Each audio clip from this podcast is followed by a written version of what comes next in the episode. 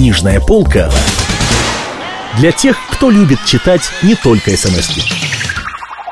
Антон Павлович Чехов «Рыбья любовь» читает Евгений Жуковский.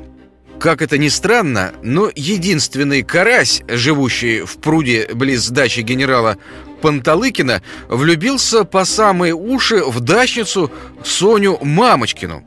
Впрочем, что ж тут странного? Влюбился же лермонтовский демон в Тамару, а лебедь в Леду, и разве не случается, что канцеляристы влюбляются в дочерей своих начальников?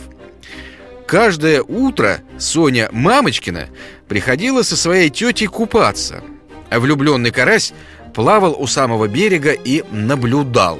От близкого соседства с литейным заводом Кранделя «Сыновья» вода в пруде давно уже стала коричневой, но тем не менее карасю все было видно.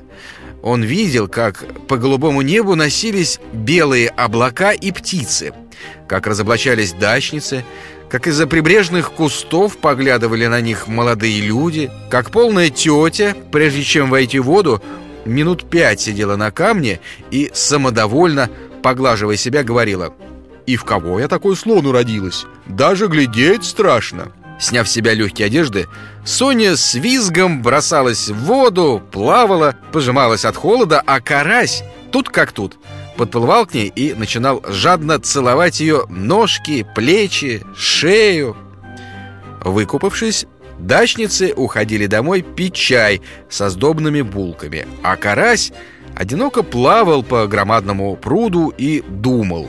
Конечно, о шансах на взаимность не может быть и речи.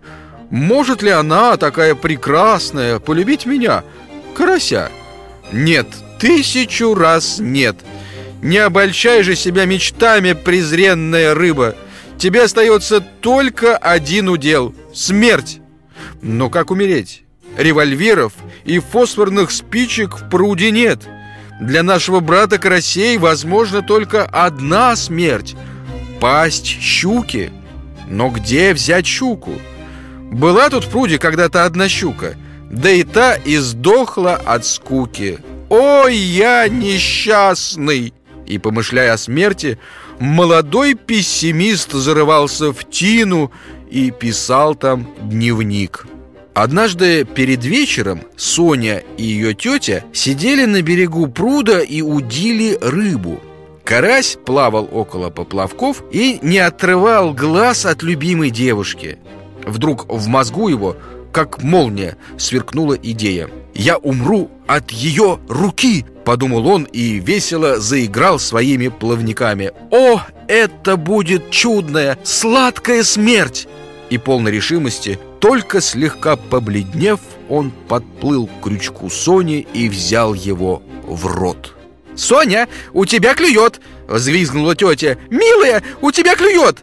«Ах, ах!» Соня вскочила и дернула изо всех сил. Что-то золотистое сверкнуло в воздухе и шлепнулось в воду, оставив после себя круги. «Сорвалось!» — вскрикнули обе дачницы, побледнев. «Сорвалось! Ах, милая!» Посмотрели на крючок и увидели на ней рыбью губу. «Ах, милая!» — сказала тетя. «Не нужно было так сильно дергать. Теперь бедная рыбка осталась без губы!» Сорвавшись с крючка, мой герой был ошеломлен и долго не понимал, что с ним. Потом же, придя в себя, он простонал. «Опять жить! Опять! О, насмешка судьбы!» Заметив же, что у него недостает нижней челюсти, карась побледнел и дико захохотал. Он сошел с ума. Но я боюсь, как бы не показалось странным, что я хочу занять внимание серьезного читателя судьбою такого ничтожного и неинтересного существа, как карась. Впрочем, что ж тут странного? Описывают же дамы в толстых журналах никому не нужных пескарей и улиток. А я подражаю дамам. Быть может, даже я сам дама и только скрываюсь под мужским псевдонимом. Итак, карась сошел с ума. Несчастный жив еще до сих пор. Караси вообще любят, чтобы их жарили сметане. Мой же герой любит теперь всякую смерть. Соня Мамочкина вышла замуж за содержателя аптекарского магазина, а тетя уехала в Липецк к замужней сестре. В этом нет ничего странного, так как у замужней сестры шестеро детей, и все дети любят тетю. Но далее. На литейном заводе Кранделя сыновья служит директором инженер Крысин. У него есть племянник Иван, который, как известно, пишет стихи и с жадностью печатает их во всех журналах и газетах. В один знойный полдень молодой поэт, проходя мимо пруда, вздумал выкупаться. Он разделся и полез в пруд. Безумный карась принял его за Соню Мамочкину, подплыл к нему и нежно поцеловал его в спину. Этот поцелуй имел самые гибельные последствия. Карась заразил поэта пессимизмом. Ничего не подозревая, поэт вылез из воды и дико хохоча отправился домой. Через несколько дней он поехал в Петербург. Побыв там в редакциях, он заразил всех поэтов пессимизмом, и с того времени наши поэты стали писать мрачные, унылые стихи.